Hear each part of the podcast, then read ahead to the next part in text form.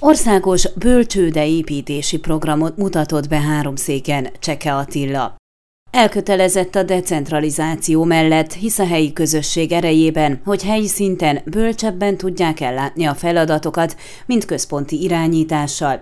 Fejtette ki pénteki Sepsiszentgyörgyi sajtótájékoztatóján Cseke Attila, fejlesztési, közigazgatási és közmunkálatokért felelős miniszter. Cseke Attila pénteken kistérségenként találkozott a háromszéki önkormányzati képviselőkkel. Sajtótájékoztató rámutatott, az általa vezetett tárcának koordináló szerepe van a decentralizációban, a minisztériumokat segíti, hogy a folyamat működjön. Első lépésben Novák Károly Edvárd ifjúsági és sportminiszterrel egyeztetett, terveik szerint benyújtják a parlamentbe az erre vonatkozó törvénytervezetet, a sportigazgatóságokat átadják adják a megyei önkormányzatoknak, a táborokat, sportklubokat pedig településeknek. A decentralizáció mikéntjéről a szakminisztérium készít elemzést. Cseke Attila arról is beszámolt, hogy pénteken közvitára bocsátották az Országos Építési Felügyelőség regionális szintjének megszüntetéséről szóló tervezetet. Az intézmény reforma közigazgatás átszervezési része,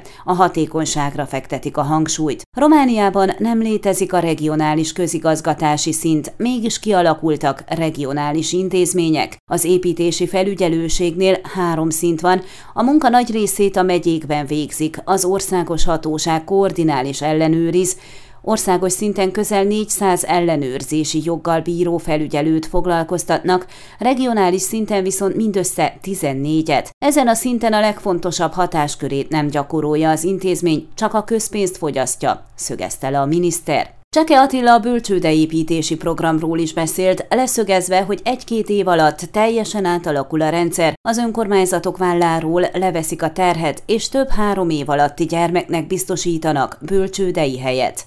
Az Országos Befektetési Társaság már elkészítette a látványterveket, tavaszig három típusú bölcsőde épületre lesznek meg a tervek.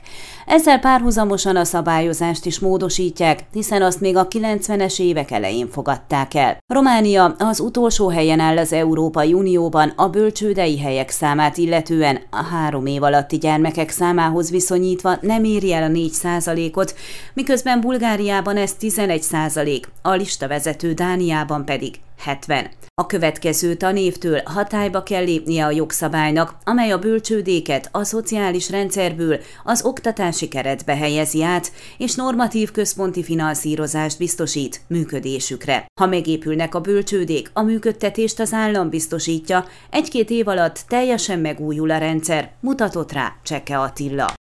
Ön a Székelyhon aktuális podcastjét hallgatta. Amennyiben nem akar lemaradni a régió életéről a jövőben sem, akkor iratkozzon fel a csatornára, vagy keresse podcast műsorainkat a székelyhon.pro portálon.